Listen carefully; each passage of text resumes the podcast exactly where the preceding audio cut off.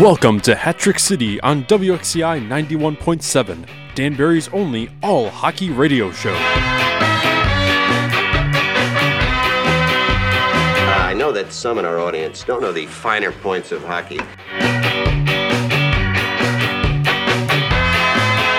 You want me to dummy you again?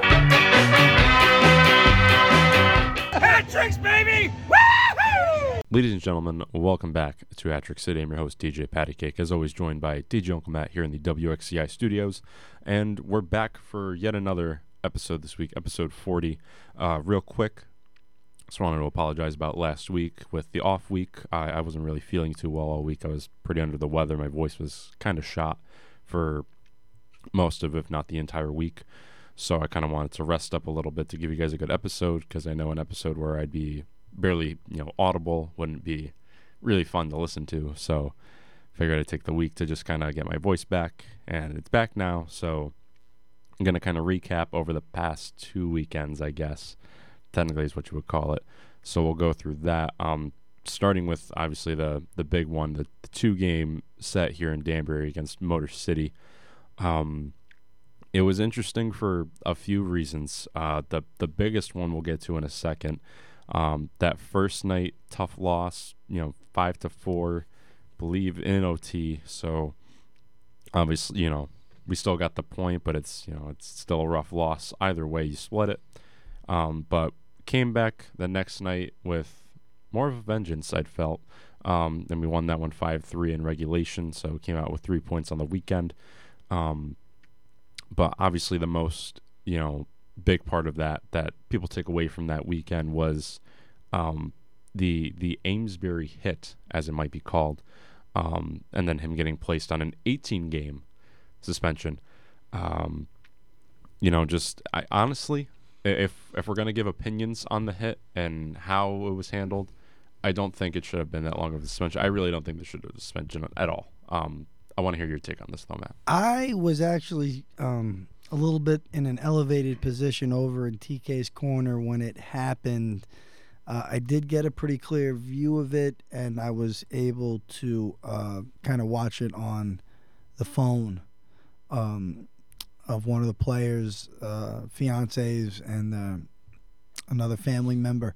And again, I don't think malicious intent was really there. It was a hit that ended up getting finished high.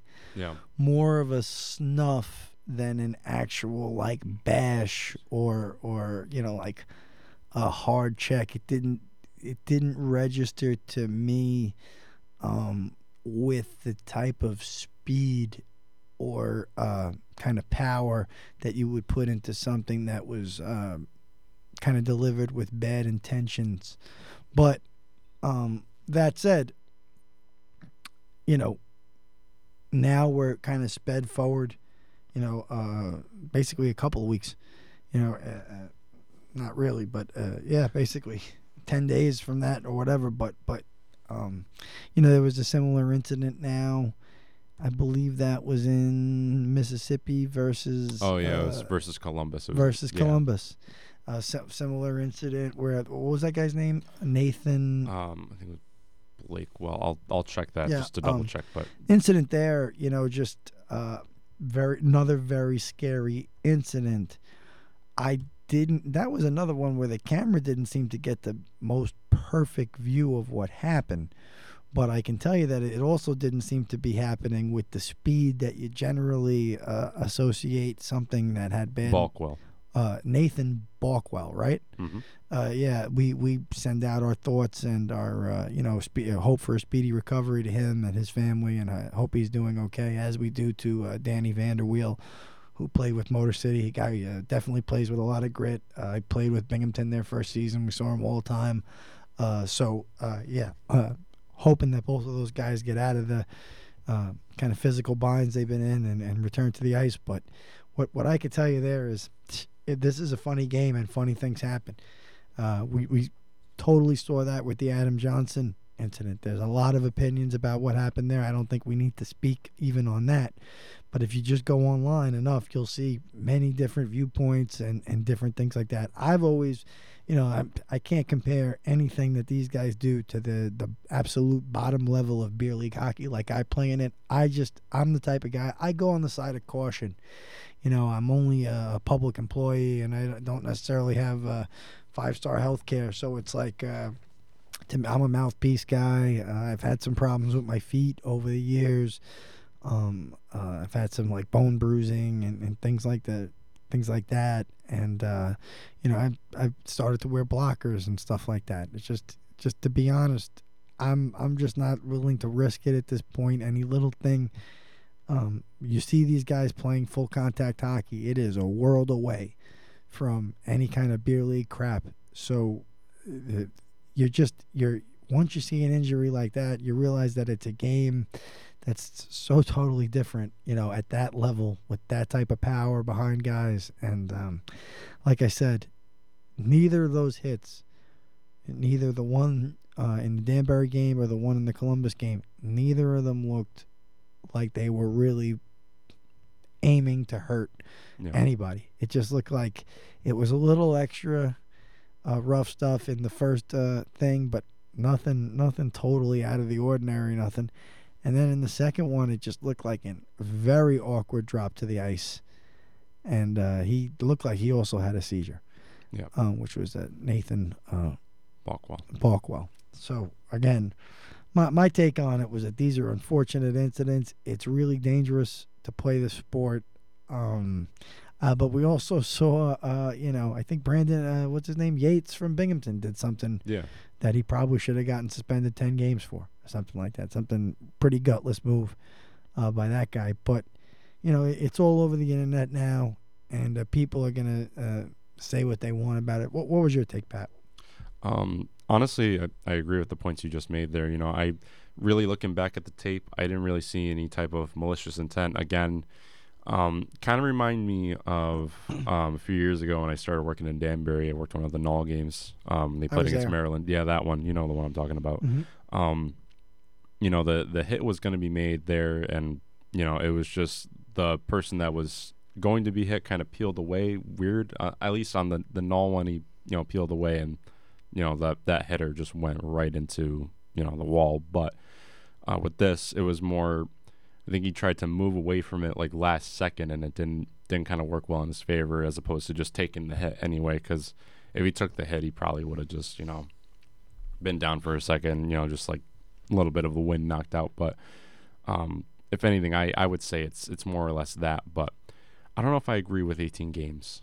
yeah, that. ridiculous. I mean, there there just seem to be, you know, they, they've had the eye out for Amesbury. The the you know I've again it just doesn't.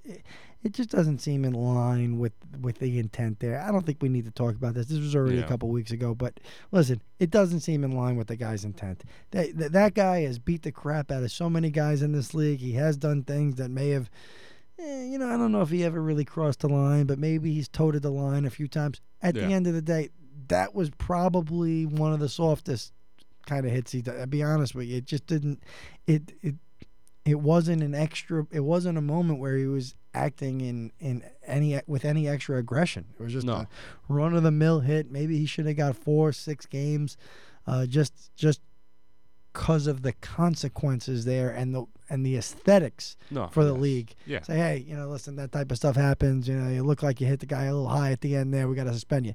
18 games is ridiculous. You're taking one of the most, absolutely one of the most marketable guys out of the league um, you know, in, in, favor of what? You know, I, it was a ba- it was a bad, bad hit, very very bad incident. I was with Daniel Amesbury immediately after it happened, and uh, you know, again, this guy's one of the most human guys I know. He visibly upset, uh, d- didn't want any uh, any ill will for Danny Vanderweel. Yeah. At, at the end of the day, I don't think that that's taken into account. I think that they just had it out for him, and they're making another example of him. And again, you know, when when Daniel Amesbury plays games in the Federal Prospects Hockey League, the Federal Prospects Hockey League videos go around the internet, they go around Instagram. That pe- people are curious about the league. When he's not in the league, they're just not as curious about it, and that's, you know, anybody who's been in this league, I, I invite them to come on the show and debate that.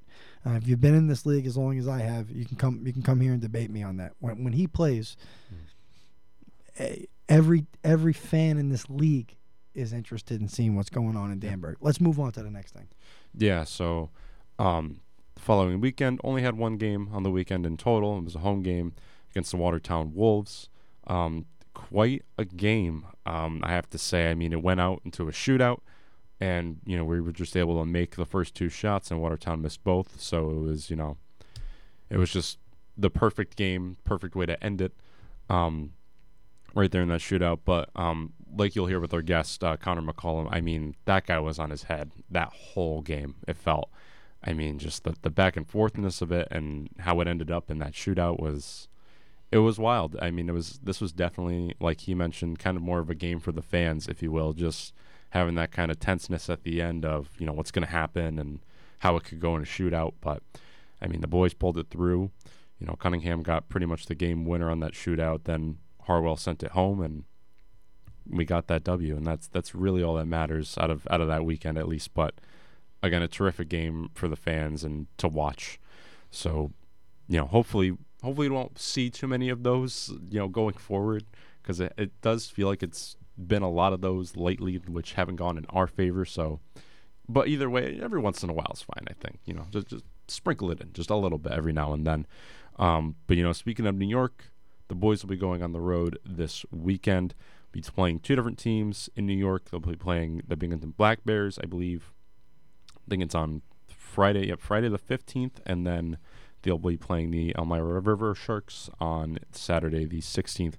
So again, you know, Matt's always mentioned this with travel, though those games are always rough, especially a two game set like that with those two places. I mean, given at least they're 30 minutes, you know, apart, so it won't be too bad the next day. But I feel that first game is it's gonna be a little bit because three and a half hour ride, you know. Well, we're seeing a lot of things at play right now. Again, this imbalanced schedule has has uh, the Hat Tricks uh, on the road in two different places or at home against two different teams sometimes, Mhm. and um, it has gotten a little bit tricky. But I guess again, if you're looking at the Empire Division right now, um, you know, obviously Binghamton's in first place, running running pretty pretty strong with 38 points, and Motor City is right behind them. Uh, have Mo- somebody said that Motor City hadn't lost in regulation until we beat them. Is that true? Yes. And was but true. but now they have four losses total. Yeah. Looking at the three, standing- three overtime losses. Yes. Yeah. So yeah, um, it's an interesting thing now, I guess. If if you weren't really paying attention, and I'll admit maybe I wasn't early on in the season, but if you were paying attention to the divisional divide here, if you will, uh, Motor City is now a player in this division. Yeah. You know, they're you know, it's it's we're not you know we're not dealing you know if you had Wytheville. Uh, or if they're the Blue Ridge Bobcats or Wytheville, I don't know what they are. yeah. They I just call them Blue Ridge. It's so they're it's easier. they're they're playing about identical to Elmira, who they're they're two and uh, ten with uh, two in overtime. Yeah. Okay. So yeah. So I got like I guess two OT wins, Yeah. and then and then uh, Elmira's two and nine with no OT win. Oh, they got one OT win. I Hmm. don't know. This this thing is a, this thing's a little weird. Yeah. It's set up weird on the site. So at the end of the day, if the Blue Ridge Bobcats were in our division again, we'd have two teams that are tied with two wins. Yeah. Look like basically, well, actually, uh, Blue, uh, Blue Ridge has a couple more points uh, than Elmira does. So again, it, it changes things. It makes it way more competitive. Um, it's it's actually crazy to look at the Continental Division of this league. You have Carolina. Uh, well, you have Columbus in first, Carolina in second, Port Huron, Michigan in third, Yeah. and then Mississippi, a team in Virginia, and the Baton Rouge, uh, Zydeco in in Louisiana. Um, there was some talk on Facebook this week about people talking about how crazy it is that they're that the FPHL is thinking about Texas. No, it's not. No. Yeah. not I don't- crazy I at don't think all. It's crazy at all. No. It's it's because Beaumont, Texas, is right there in line with Baton Rouge and Biloxi, Mississippi. So it's it, they're right on the highway there. Yeah. You know, so at, at, at the end of the day, yeah, it makes sense to me. If you're in if you're in Louisiana, yeah, you could be in Texas. um, you know, again, we talk about it all the time on the show. It's it's uh, eventually um, there needs to be more teams closer to Danbury, uh, and uh, you know, it's it's interesting that we have a technically a divisional rival in in Michigan right Yeah. now, Mhm. and um, you know, and and and then three upstate New York teams. So, uh, just going to be very interesting coming up this weekend. Again, you- you're going into a hot, going into play a hot Binghamton team, and then again a cold Elmira team. So uh, it'd be great to steal that Friday night win on the road, make an impression right now, especially around the holidays. It's good to get the the energy and the morale up of the fans. So I'm I'm really wishing uh, for the best. And then yeah, um, just want to take a quick second to pay my respects and on behalf of Hat Trick City, um, to a referee from New York City, uh, a guy that refereed a bunch of my beer league games. Uh, he had he had a lot of stories. Um, you know, it, it would be hard for me to tell you with accuracy uh, the details of his life, but I, I, I, I can't tell you his name was Jack Vanasco, and he was a legendary ref in Brooklyn. I wouldn't be surprised if he refed a game in the Fed back in the early days, just being that he was around Aviator so often. He was a really tough customer. Uh, a, a great ref, a nice guy. I posted some pictures of him on my Taking Back Hockey uh, account. Um, Jack had played some local junior. Uh, it was confirmed at least by uh, at least one other source I know. That Jack um, had played some local junior hockey around New York, and um, eventually played at Wagner College on Staten Island. And I actually, I'm pretty, um, with some accuracy, I can say there was some mention of him in the hockey news back in the 70s for playing college hockey at Wagner, which was kind of interesting. Uh, it's a small college in Staten Island.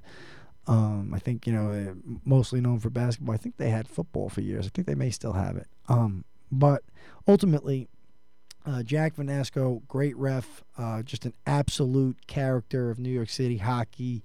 Uh, he would have been great in Section 102 or, uh, you know, in the Animal House with, with, with all those great fans. So um, at the end of the day, I just want to say rest in peace, Jack Vanasco. You're a great ref. And uh, I, there was some talk that he actually played in some, like, kind of early preseason exhibition games or, like, some rookie camp games for the Rangers uh, back in the 70s. And, uh, you know, so he, he definitely had a big life in hockey. I know he refereed a bunch of games.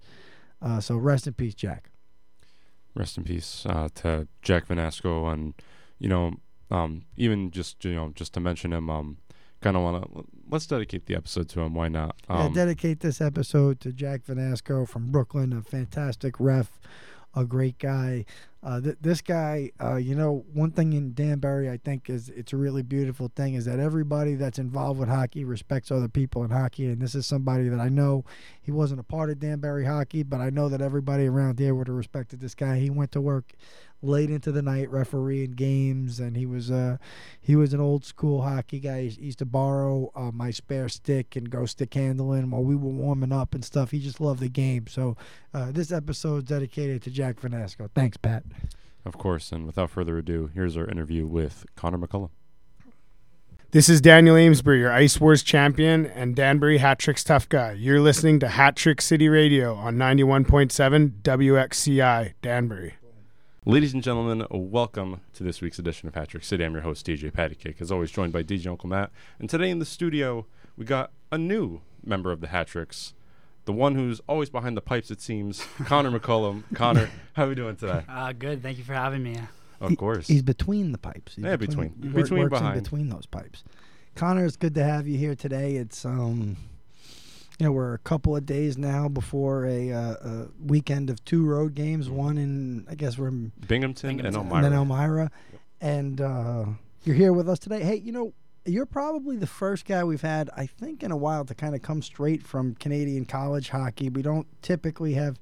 I think Nosy was playing a little Canadian college hockey A before he came here, uh, really briefly. But um, what's the transition uh, been like here? You know, to to the Fed from kind of. Uh, or, you know, Canadian college hockey is pretty competitive. It often involves a lot of guys who played high juniors and stuff like that. Yeah, it's. I mean, it's very different. I think I was saying this in another different interview that like the biggest difference now is that it's again it's pro hockey. It's a business. Like you have guys that you've made friends with at Acadia, you make friends with five, four years, and you grow like into brotherhood and stuff like that.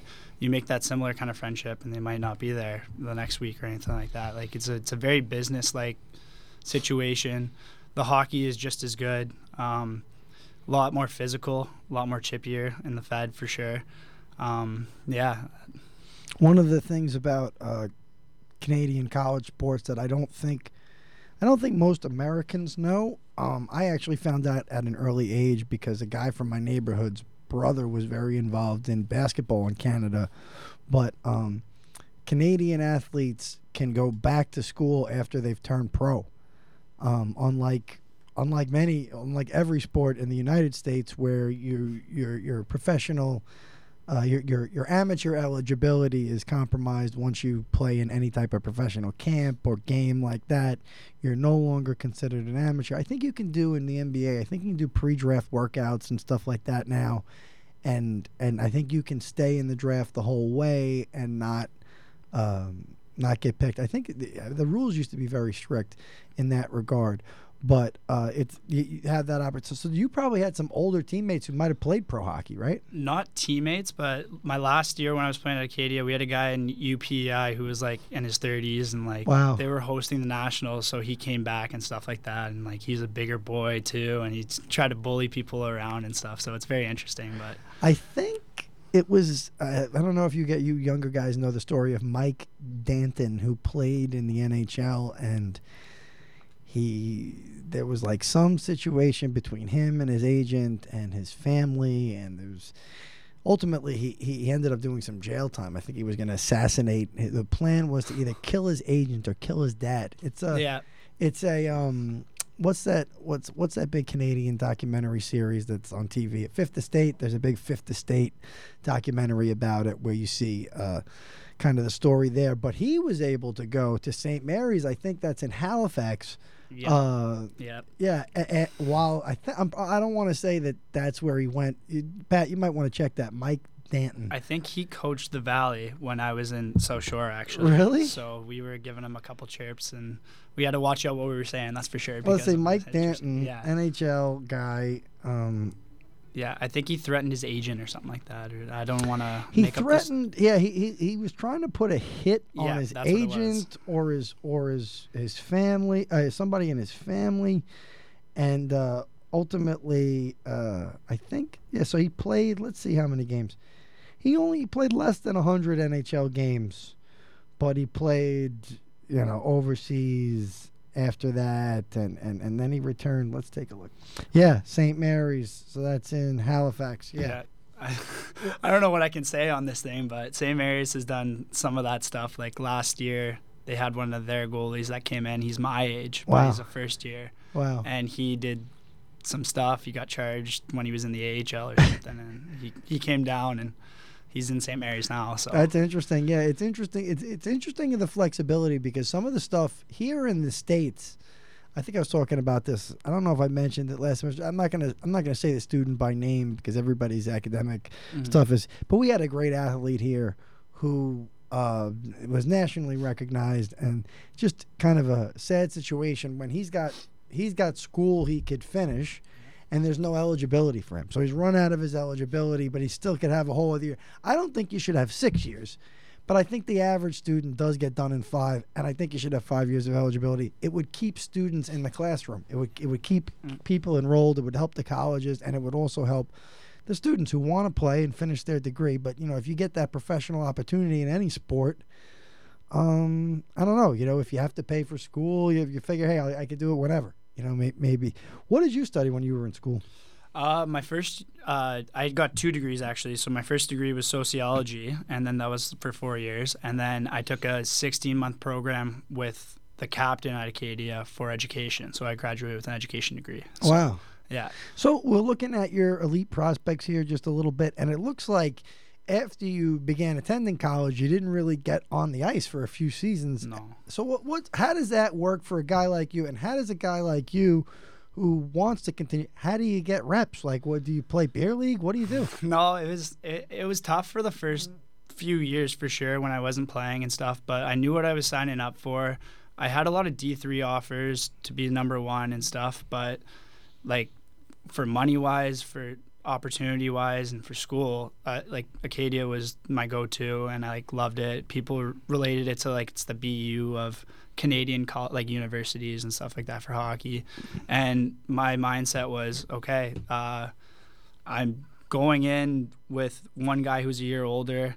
If it takes me three years to prove that I can play on this team, it's going to take me three years. And then finally, I got my opportunity, and I didn't want to shy away from it. And So all those years, you really didn't see any action. no, but the teammates were so good in that locker room, and they really believed that I could be able to play and jump in whenever I had that. So when I did get that opportunity to had that support from my teammates and stuff, like I knew I wasn't going to fail. Did you get to play in any like exhibition games or scrimmage games or? scrimmages? Yes. Exhibition? No. It was yeah. I was just waiting for my opportunity. It was kind of tough, but Did at the end of the day, everything works out. Right? I don't even know if that's a real thing. Like, are there preseason sc- exhibition scrimmages? So like, yeah, we have like captain skates and stuff like that, and like we would broadcast those and Wow. play against each other, and like we do play exhibition games against other schools and stuff like that. So wow, that's interesting. yeah, And so, once you get in that opportunity, what's your league like out there? Who are the other schools in that? Wh- what does the AUS stand for? uh, Atlantic University Sports Systems. I Oh, yeah, okay. Yeah.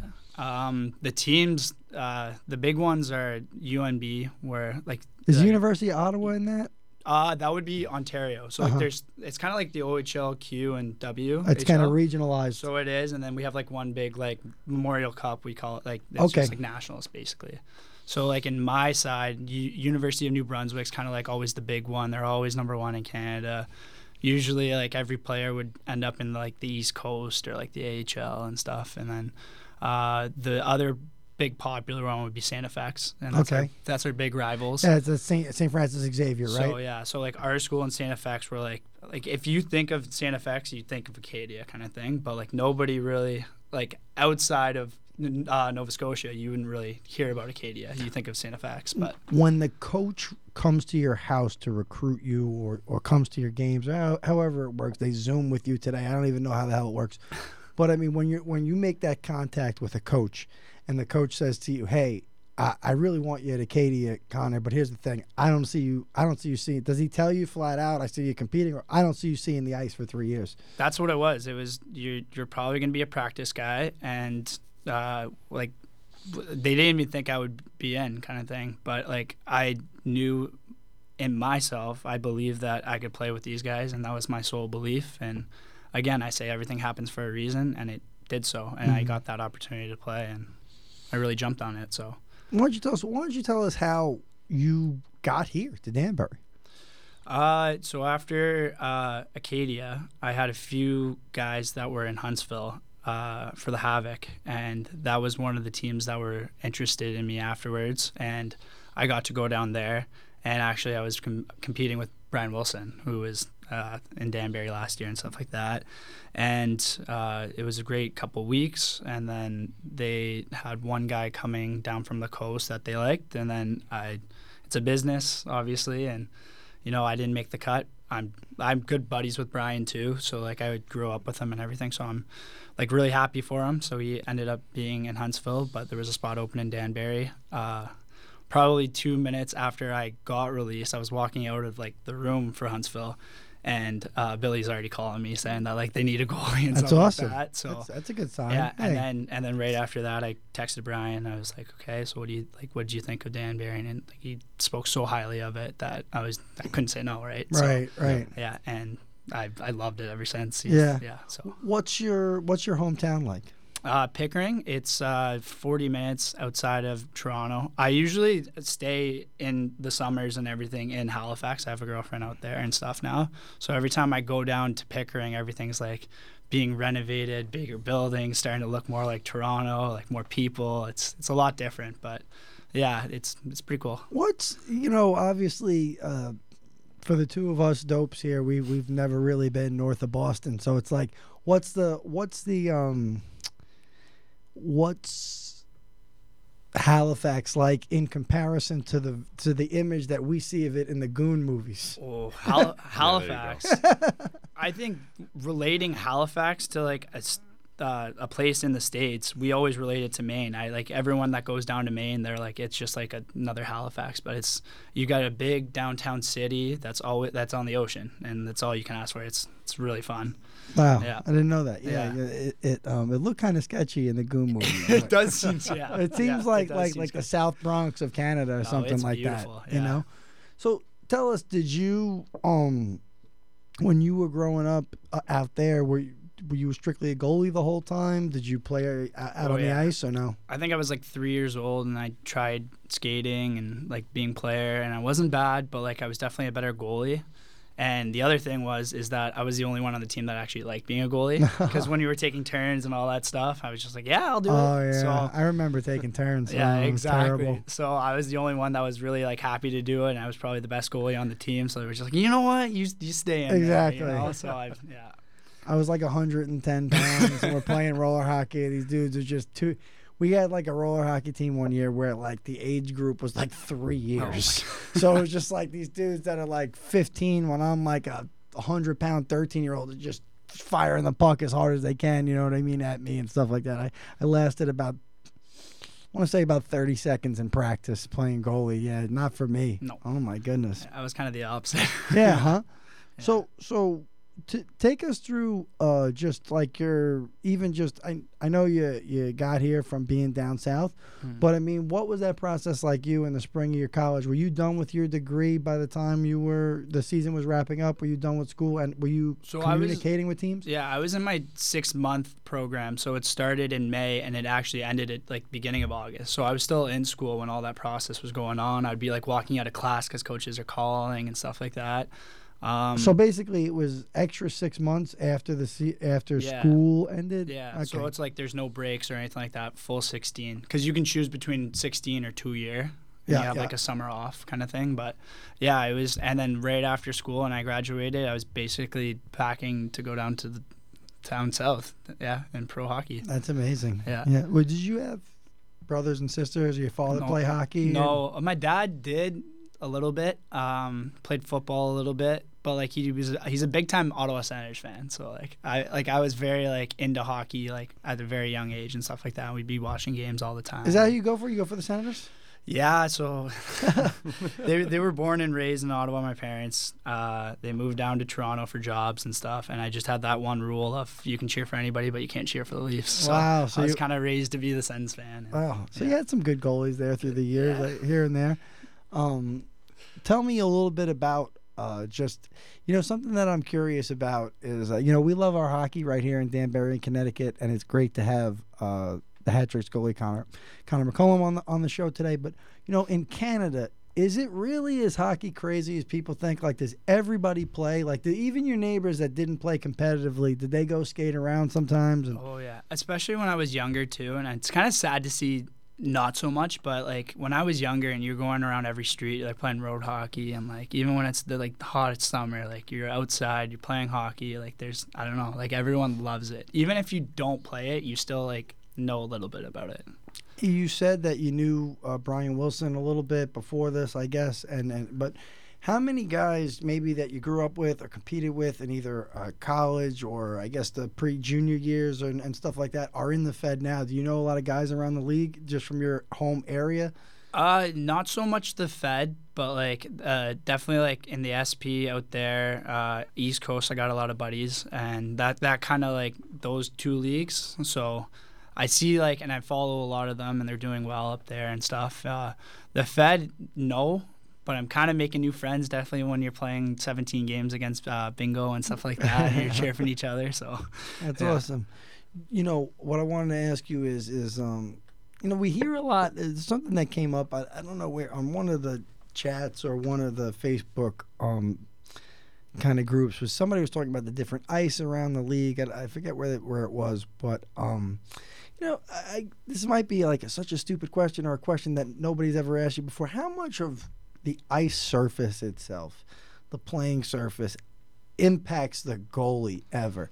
Um, eh, does it does it does it does does a choppy ice does that impact the way you have to react? Does does does uh you know does a does a really good sheet of ice does that benefit the skaters? I I, I never thought about this because it, it seems that a goalie you know you're you're only utilizing so much of it. But I wonder if it ever crosses your mind or if it ever plays into you. I don't think that so much. Like when players and after one, oh, that ice is terrible. I don't really notice that stuff. Right. So like, I honestly feel like that kind of credits the goalie a little bit. yeah. But I don't. Yeah. So like, if there's like Olympic ice or like bigger ice surfaces compared to smaller, that might change like the positioning of a goalie or anything like that. That's the only time that like that would really affect it or anything. Mm-hmm. But yeah, as for that, I don't. I wouldn't say anything about that. Yeah. Have you ever like checked into a goal crease and just been mortified by what you've seen there in terms of the ice conditions? I actually, when we played Watertown, uh, yeah, no, it was it wasn't anything about like that stuff, but like it was going into the second period, and I guess Billy watched the replay later and he told me what happened. But there was a player that like did like a C cut, huge like in my crease in the second period, and there was like a ten minute delay because I just called the ref over and I'm just like I can't play like this. Like there's like a Riviera in there, like just like a huge like valley, right? So then they had to like fix the ice and stuff, but it was really like one of the Watertown players that like C cut it around this the crease, which is crazy. Jeez. That would affect me, but Yeah. Um, and then, you know, I kind of wanted to ask, you know, we're, we're still somewhat early into the season, a few months in now. Um, what's it been like for you? How have the fans kind of been, you know, to your your your new start here? oh, sort it of. was. I think the biggest thing where I'm like, yep, this is this is a great spot was when we when I played that first game against Bingo, and they scored. We scored that first goal, and like hearing the fans erupt, I was not expecting that. Like the the loudness and like the chants and everything like that. I'm like, this is this is a great place. This is a cool place to play. So I yeah, the fans have been great. They even go up to me afterwards and they're like, yeah, we kind of talked to you and like like in between like. Uh, uh, the the commercial breaks and stuff like that. Is that okay? And I'm like, yeah, go for it and stuff. And like they're yeah, they just make you feel very welcoming. And so You know, we we often ask the the Canadian guys that come on the show if you know we're stupid. We don't even know. Like I said, the, the Canadian culture is pretty foreign to us. But it's like, do you um do you go to like did you go to senior hockey growing up? Like, did you see any of that kind of thing around you? And uh, you know what? Do you compare Danbury's crowds to like anything you see in Canada, uh even in the juniors? yeah, I would compare it. I don't know, like like I I feel like if we had a bigger rank and like bigger stands and stuff like that, it would be crazy. But like when you see it, you you kind of think of junior, but like when you hear the fans, it's definitely not junior, and it's definitely not anything I've experienced before, Wow. right? So it's pretty cool, but yeah, At a school like Acadia, how many students came to the hockey games? we would get a like it depended on the day. So like sometimes we'd have like a Wednesday home game, and like students are like studying or they don't want to go out or anything like that. But like we could get like two thousand average kind of thing. Like it's a very nice rink and stuff. So That's pretty cool, yeah. right? So that's- yeah, that's what I kind of said. It was kind of like a a B because like not a lot of schools had that, especially in our league too. Like we we really lucked out at that school. Yeah. Yeah. What um you know since you've been in the league and you, you guys have had some up, ups and downs so far this season what's been you know um something that's been comforting to you you know Um, I feel like like this team is very it's very close. I find and just like even from day one, I feel like I could go up to a lot of these guys and like talk about something or like figure something out, and like we're very close in that sense. So it's very comforting to know that like you can lean on somebody, right? And like even if like something happened or anything like that, you, I could go to like one of the guys and like talk to them and like talk it out. So yeah, I don't. i i kind of just think that uh that might be the biggest strength here in danbury is that uh, i think that oftentimes especially the last you know, I haven't gotten to meet all the new guys this season yet, and as we continue to do the show, we hope we can get more and more of you to come in. But you know, I think last season was a tremendously tight group that was tight knit with, uh, and and the result honestly showed. And I think if we continue to harness that type of environment, we're gonna have good players. I don't know if the world knows this yet, but Johnny McDonald has allegedly been called up somewhere. Uh, do you know where it is? No, I didn't get to see anything on the transaction or anything like that. I only just got the word from him. So Yeah. So he won't be with us uh, at least for the immediate future, and, and for his for his sake, I hope I hope we don't see him again for the rest of the season. I hope he I hope he stays up there. I, I Yeah, did tell same him that here. last night and too. yeah, I hope I don't see him again. but uh, you know, I, I, being like you said, being out of college and you have that four year commitment from guys, and usually, you know, even some of the guys if they don't pan out as good, they usually they usually stick to that commitment. Um, you know, how is it for a goalie when the, the, the defensive pairs change often and stuff like that? Did you have that in college where, you know, there'd be rotating cast kind of guys in front of you? Are you a goalie that talks to the D man or? hmm Uh, I feel like that's actually one of my strengths where, like, a lot of goalies they talk, but like I don't shut up basically. right. So like I like whether it's like down in their end, down in our end, I'm always saying like do a play. Just even if they don't even do it, it's just an option in their head kind of thing where they look up and they're like, oh D D or like mm-hmm. oh I got to rim it or something like that, right? So like I yeah I don't really shut up, and I think communication is like huge for any team for any play and stuff. And as for like rotating D, that's kind of like what happens. It, it- we don't really have it at Acadia because that's you're locked in with those guys. But like here, we we do still have that core group of guys that we have, and like you know J Mac is out, but I think Yao's back in, and like he's a huge addition. X came back, right, and like like we're we're on a good page so far. So Um, you know, a lot of goalies. We we've had some great. Um, we had some great goalies pass through Danbury. Obviously, uh, Brian Wilson and uh, Mike Brown back in the day, and uh, obviously um, Dylan Kelly Dylan well. Kelly. We just interviewed. Um, you know, uh, but like uh, another guy like Nick Nieder. Um, you know, for example, Nick was a really long shot in his career. He got cut in high school. Like I think he got cut from the like the JV team in high school. I think twice Wow. and ended up like playing as a junior and then going to juniors as a senior or something like that. I'm not 100% sure. But how how often in those you know you, you played junior hockey it looks like you played a substantial amount good enough amount but then you go on this 3 year run where you're going to school probably you're you're probably seeing teammates and uh, guys within your division or whatever probably seeing guys drop out and get jobs low end jobs in Europe and all that other stuff. How much of that played into your mind? Were you ever the type of guy that was just kind of like ah you know like I could, I could probably just be finishing school actually playing a lot uh, on a senior team or going down to the Fed and getting that opportunity.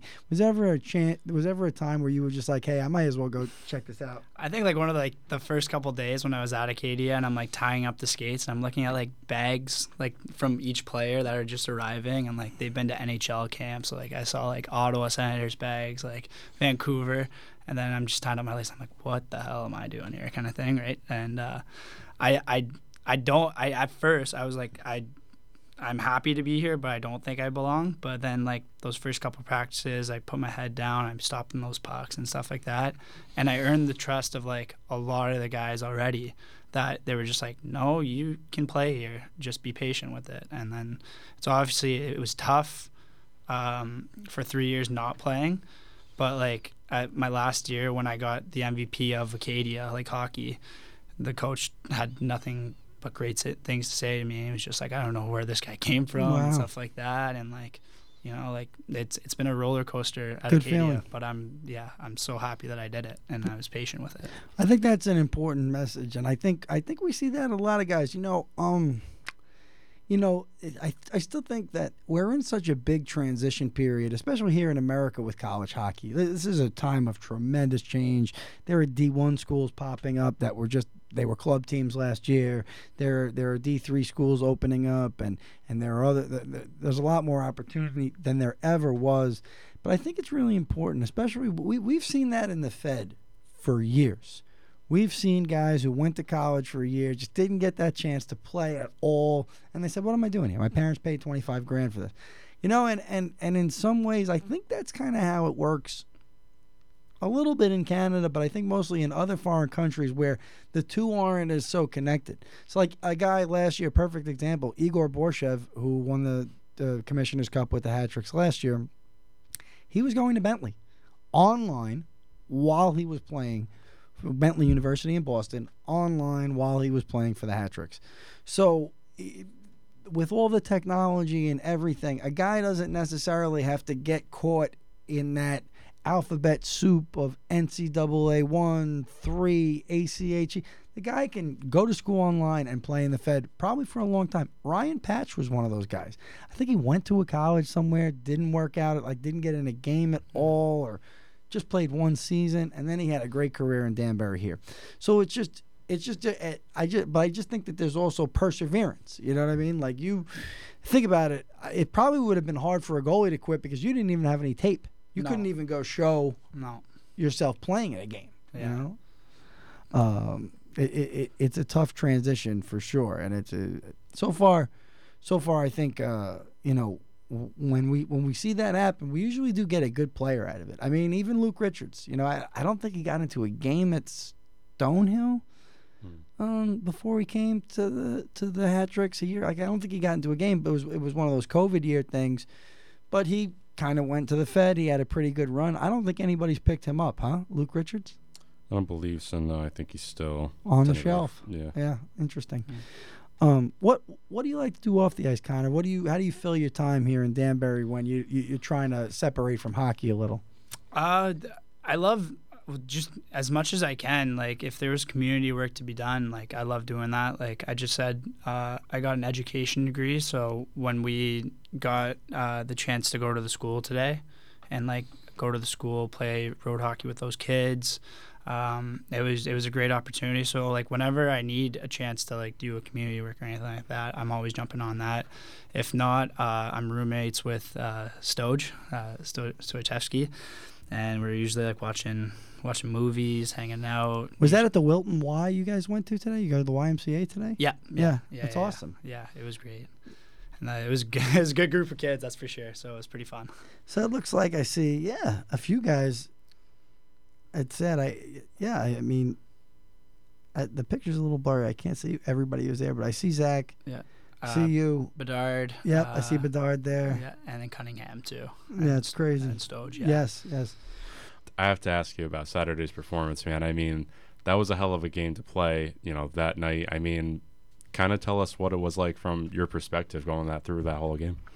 Uh, it's it's challenging a little bit now because like we we seem to be always running into the hot goalies now because that other goalie played really good and then I come down and they like there's a two on one or a breakaway and I'm like okay my turn kind of thing right so Yeah. it's it's fun to play and like obviously when you're home it's even more fun right uh it's interesting I was saying that like a lot of the games at home seem to be going to OT and shootouts and Yeah. Tough for the standings but it's great for the fans because Yeah. they're really cool games right but We have some great Saturday night games, and Yeah. just like you said, they're not always the type of game. But we want like a good five to two win, you know, Yeah. on a on a Saturday night. We don't you don't really want to go to OT I and lose a point, but you know, I, I think that's the way the the cookie crumbles. Is your is your family like in, within striking distance of Watertown to come to a game, or Uh, they've been uh, to a few, they, and they're talking about it a lot. Um, yeah, it's kind of like it's like two hours from Kingston, like where I'm from, and then Kingston's just like right across, like Mm-hmm. Kingston. Ontario, Yeah. right there? Yeah, yeah, yeah. so, okay. So it's not too bad, and they've already been talking and like looking at the schedule against Watertowns and stuff like that, and they'll be down. Yeah, like in Stoge, my the my roommate too. He he's had par- his parents come down too, and like they've like they've been in communication. So yeah, it's pretty close. So that's pretty nice. That's pretty cool. Yeah. Somebody's parents got their car towed a couple of weeks ago. That was sad. Oh, what? Yeah, uh, I, I'm not sure who it was, and, and I don't know if it was somebody on the other team, but I'm pretty sure it was somebody on our team that, that Boy. they went right into that uh, lot where it says "Don't park." Oh, yeah, yeah. Yeah, that's trouble, that, that lot over there. Good.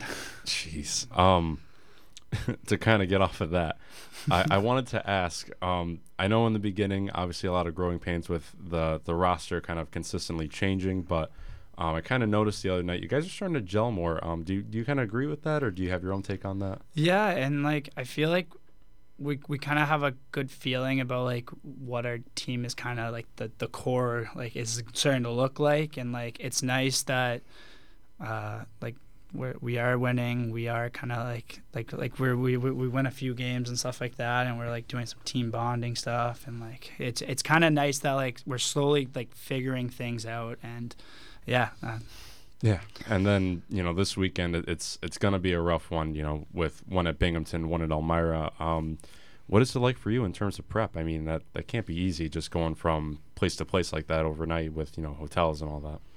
It's it's hockey though. It's pro hockey, and uh, I, honestly, like Bingo has a great rank. They have a great fan. So like I know they're in first place, but it's one of like those places that I love to play anyway because like that's that's the team that you want to play. That's the building you want to play in, kind of thing. So like it's kind of exciting for that stuff. And then Elmira, like it's still a very nice rink, and I actually have a buddy there who uh, I was living with in Huntsville too, so it's going to be enjoying to to see him and joke around with him. But he's uh, he's the big boy on the team, so he's definitely going to be in my crease a little bit. Uh, so it's gonna be it's gonna be fun. I'm I'm looking forward to it. I always just have fun at these games. Yeah, it's got to be it's got to be something. I, I've said it before, and and um, you know, it is a, it is a great time up in Binghamton. They do have a fantastic rink. Um, I'm sure there's, you know, I can't get in trouble for saying. I'm sure there's some under the table money being made in that giant rink where they where the where the buy one get one beer is cash only. um, but hey, you know what I mean. Listen, I got to be honest. I'm all for it if that's what they're doing. Uh, you know, uh, let me ask you something. When you're when you're kind of on the ice now um, I know goalies have a lot of superstitions, and, not, and maybe not even superstitions. Do you, you know, I, I, hear everything. I even hear it from defensemen, breathing exercises and all this stuff. How much of that kind of non-traditional uh, technique goes into your game? I, I do have a certain routine kind of thing. I don't like it's definitely a superstition, but it feels more like a routine for it. Uh, and it doesn't really start until I actually get to the rink. Like I know a lot of goalies where like as soon as they wake up, they got to do this, this, this, and like. But it's like when I get to the rink, I like to do a little like visualization on the like like behind the ice, behind the net, and like see all that stuff. And then I go to like juggle, listen to some music, and like get the eyes going, get the hands going, and stuff, and then stretch, and then like it it's superstition, but it's not really kind of thing. But yeah. No, it's interesting to hear. Everybody has something, you know. Um, uh, uh, Xavier Abdella, you know, he's got his golf ball that he dangles with in the in the hallways of the rink, and uh, looks like Zorro out there chasing after it. Um, but uh, yeah, it really, you know, it's, it's interesting to see what do different goalies have have kind of different superstitions. I know that um, you know we had one goalie that when the fans would during the playoffs, the fans wait in Liberty rink while the players walk out. And I know there was one goalie didn't like being touched, and there was, yeah, you know, there was there were there were just a lot of different things that that, that happens. So it's kind of interesting to always hear the different uh, kind of goalie things. You know, do you put like one skate on one side at a time, or? I feel like I do, but I don't even notice to be honest. And I feel like if you ask any player, they they do the same thing, but they don't notice either. Like, you guys ever see who? Well, there's one of Crosby, but there's also one of another guy. It's a goalie. I can't think of who it is, but he does the same exact warm up every. There's one of Crosby. Oh, Lundqvist. I think it was. Lundqvist. I think it was Lundqvist. Right? Yeah, it's and a they bunch did the of identical the one. Yeah, and it's like from three different games, and, Yeah. and they're playing the videos alongside it. It's amazing. Uh, and and I feel like the guys have plenty of time to warm up here, so I'm sure some guys do do the same thing over and over. I'm sure Johnny Ruiz does uh, some type of Oh, he, ritual. do, he has a spot, and like usually that like to stretch, and that's usually kind of my spot where I was at Acadia. So then he always just gives me the stare down. I Crowded do a little, I do a little slide to the left, then he joins me, kind of thing. That's So funny. It, that's kind of a ritual now too, so it's pretty cool. But yeah, it's, He's always had that, and then um, when the photographers are there, he'll always skate right there and just snow. yeah, yeah that's a classic. What before we let you go, you know, like what what do you do kind of in the off season? Like uh, just for example, what did you do in preparation for going to the camps this summer? Like, do you work and train somewhere specific, or work at a hockey school? Yeah, I, I work out. Um, I work out at, at the Acadia complex that we have. We have our own kind of gym right beside our dressing room. Um, we just got a new goalie coach like my year that I was playing, and I think that was a huge help to get me to where I was and stuff like that. He was a very like motivational, very keep you confident kind of person. So he seemed to find some ice, and he's always texting me over the summer, and we always skated and stuff. So he was a large help for me to get to where I am right now, basically. So yeah. Yeah. Then one last thing. Um, anything you want to tell the fans going into this road game series? We're gonna get these points hopefully, and yeah, we're we're going to miss you guys too as well. Like I was telling you, I thought we were playing Saturday. I'm so disappointed. Mm, uh, I, I knew who we were playing, but I didn't know we were on the road for the Saturday game, and I'm really upset that I'm not going to see my fans this weekend. We haven't had a goalie in, and definitely not a guy who's been doing the majority of the work. We haven't had a goalie in since that schedule kind of shift over where we're not really averaging even one home game a weekend. I mean, we we're we we had one home game last weekend, Yes. none this weekend, No. And then we'll have two next week. and then we'll have so we had two against Motor. We had two uh, two against Detroit, and then and, and then the end of the season. Who are we playing? End of the end of the month. Who we're playing? uh, we're playing uh, Port Huron next week. So I think if you look at the bigger schedule too, I think we have a whole bunch of home games in January. I Yeah. believe. I believe, saw. yeah, yeah. I'm pretty sure. I have that marked in my calendar somewhere. Yeah. No, it's it's it's really brutal. I mean, just for the goalie, I know we touched on a little bit before, but how does it work in Canadian college hockey? You play the same opponents two nights on the weekend. Yeah, so it's kind of like a similar schedule where you have like maybe a random Wednesday, but like it's really it's not a very good thing to see when you're a student athlete and you're Yeah. at a play on a Wednesday, go to five hours away to PEI or something like that. But it's usually like we had like a away game Friday, home game Saturday or something like that. Never a game on Sunday. It's usually those Friday, Saturday games. When you go to Prince Edward Island, right? That's a bus trip. Yeah, they're all bus trips. So I think the farthest one would be that, like five hours. five away. hours, Not yeah, too yeah. bad. Yeah. And you stay the night and everything, I guess. Uh, I know we, we come back, so we get back at like Oh. two. And then you drive back so the next day. That's what I'm saying. It would be it's a Yeah. terrible when you do that for a Wednesday and then you have like an 8:30 At a Oh class my or goodness. something like that. So wait, Yeah. so you would play on a Friday in Prince Edward Island, come home, and then go back? No, we would probably have a home game or something like that. Oh, so I we'd have like a sleep in, touch the door at 11 or something like that, and have a quick nap again, and then be ready for the next game. Wow. But- Yeah. so you never spend the night. Not really. Not normally. No. And we would spend a night if like it was a two back to backer, like if we were like in against Moncton and then we go to UNB. I'm sure you spent the night when you So we- played BU, right? Yeah, so we would stay those nights kind of thing, and then yeah. Similar to the juniors here. At least the NA3 juniors don't don't ever stay. No, they, they drive back. Yeah, they- that's which is r- wild. it's a rip, man. I don't know how they do it. Um, it's really it. It sounds crazy, but like I'm, we're going to a. Uh, Danielle and I are going to a concert on Saturday night in New Haven. Some dudes from Long Island that I know, and like, I'm kind of on the fence. If we're gonna get a little hotel room up there, what's the point of driving back? Like, I'm gonna spend Yeah. so much time. You know, you're not gonna be able to have a few drinks or anything like that. You know what I mean? It's it's not like it's so far. It's it's less than an hour away, but I mean, it's enough of a pain. You know exactly. what I mean? No, like. it's, it's a little inconvenience type deal. We stayed at that crazy hotel that uh, it's the it's the first zero emissions hotel in the world. Was this the one after 311 that I Yes. Okay. What the hell was the name of that place? I forgot, but I, I know a- that area. That was a nice. That was, was, a a nice, nice place, man. They had the the um, I mean, like nothing compared to the uh, the the Ramada in Elmira, New York. but but yeah. Yeah. you guys don't even make that overnight anymore. You guys are gonna stay in yeah, but you guys are gonna stay in Bingo.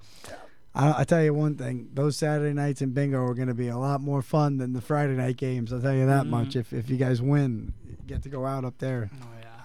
Um, but uh, what what was the name Was of it the Hotel Marcel? Hotel Marcel. Yeah, and it was, and it was like the electric controlled like window shades and stuff. It would go and there's a beautiful sight lines. You know what I mean? So it's just just kind of funny. Like it's it's when I hear that they're going to New Hampshire and they're driving back Yeah. on the same day. I'm like, damn, man, that's that just sounds brutal, you know. Um, but yeah, like, listen, this is this is, a, and and I tell people all the time, as messed up as it sounds. You know, I was talking to Dave McIsaac about that when they were in the AHL, and he was with, um, I guess he was primarily with Philadelphia, um, you know, or the Phantoms. Yeah. He- really said they didn't really spend too many overnights. He's like, there's a couple places we did mm. once in a while overnight. I, I think like if the the weather was bad, you know, they would like if it was looked like they were going to drive into a blizzard, that was one thing. But like, I I, you know, that was the way this league was set up. This league was set up to be like a Northeast regional league between upstate New York, New York City, I mean, they, they they always tried to get it going in New England. They could never really they could never really you know Cape Cod didn't really work, and Berkshire was like a Delaware situation kind of. So it, it, it it and I you know so so the travel the way they have it now is the way they wanted it. You know they, they don't want to do these overnights for. I mean, I can only imagine what the hotel room bill is. I don't even know. Yeah. I'll be honest, we made all those trips, me and you. We have no idea. I mean, I can't. I couldn't even tell you how much it cost us to stay in Carolina. We felt. I felt like we were there for a week. It did feel like a long time. We we were literally there for like a week because we left on what day? Wednesday, yeah, and it was and like a 10 hour drive. We didn't. and we didn't play until Friday, right? so we- Yes. Right. Yeah, we, we yeah, left so- on Wednesday. We didn't play until Friday, and we didn't go home until Saturday night. Right at Yeah, after the game. it At was like one in the sh- one morning. in the morning. how many trips to like this is what this young man has to look forward to. Yeah. How many trips to uh but, but forget the barbecue places. What's uh to Sheetz. Oh, the Sheetz. Yeah, man. The, Oh, the Sheetz. stops at Sheetz, man. Those were just so essential. We're driving along in the middle of nowhere, but you know, like every half hour I was craving a mini pizza, Tabasco Slim Jim and a Coke. Or actually a Pepsi. Had some mott sticks too. Those they have good Oh, mott those- sticks. Yeah. Money. I mean, that, that was that was really but but I mean, I think that that anything that you do you know, there's this. Uh, there's a great documentary that every Hat Tricks fan should see. It's called Les Chiefs. I don't know if you know it. No. It's a fantastic documentary that came out. It was about before they called it the LNAH. They called it the Quebec Senior Pro Hockey League, and you know, it was about this championship season for the Laval Chiefs.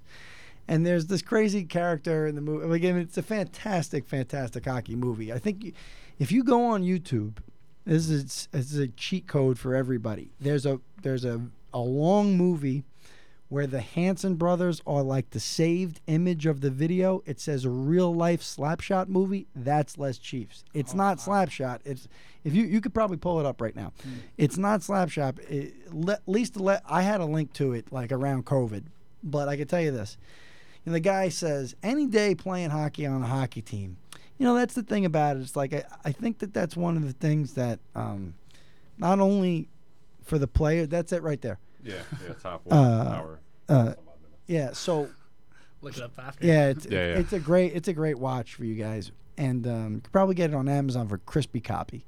But but what I was gonna say to you is he says something about you know you know playing hockey on a hockey team is easy. You know, being in a war zone is tough, and I and I honestly think that a lot of the times the players, um, really do appreciate it. Really do appreciate being on a hockey team, and that that is something that the fans here in Danbury, I really do believe have have kind of caught on to and embraced. Like I think that, you know, you have the, the, the people with the Booster Club, Lisa and Roger Stalker, and obviously our good friend Ed Lockwood and and Patricia and Jim Hutchison and and, and, you know Bonnie and, and Mike Dowler and I mean the list you know uh, Charlene all, all the people who who contribute to the to the players success here. I think that I think that the fact that the players are so grateful I think that they recognize that. You know I, I think that that's the you know uh, so, some some guys are a little better at showing it than others but I, I think that that's one of the things and that's why know, like even when you play in a, on a on a crappy beer league team where everybody has a mismatched jersey and the refs are just blind and and stuff like that, I, I, I think that even that for those guys, it's one of the best parts of their lives, you know. And I'm sure you experienced that as a pro player, you know, Mhm. just the the camaraderie of. Of, of being on a team is and you know Pat's getting on his skates a little too. He's been he's been getting out there with the Danbury E League. Well, Love he- it. he's gonna get on in the yeah, next game. the next game that they'll have I'll probably be there. So. I think we need a video of this. I think we need Brody True to come down and video. that would be unbelievable. Like to like video Patty on the ice. Yeah, it'd be like 4K of me falling like 20 times. No. I think Dowler Garage would sponsor that video. I honestly believe he would if we call him up. Definitely the Peach Wave. Maybe Yeah. they'll split it. It'll be a com- you know, be a a collaboration. collaboration. Yeah. But Either way, I mean, fantastic episode, Conor. Awesome. Thanks so Thanks much for for coming coming, in. man. Thank you really for having me. appreciate it. Seriously, Nice this to is have a awesome. real Canadian on Oh, the show. hey. you know? Eh? And best of luck to you this week. I weekend. really appreciate it. Thanks, boys.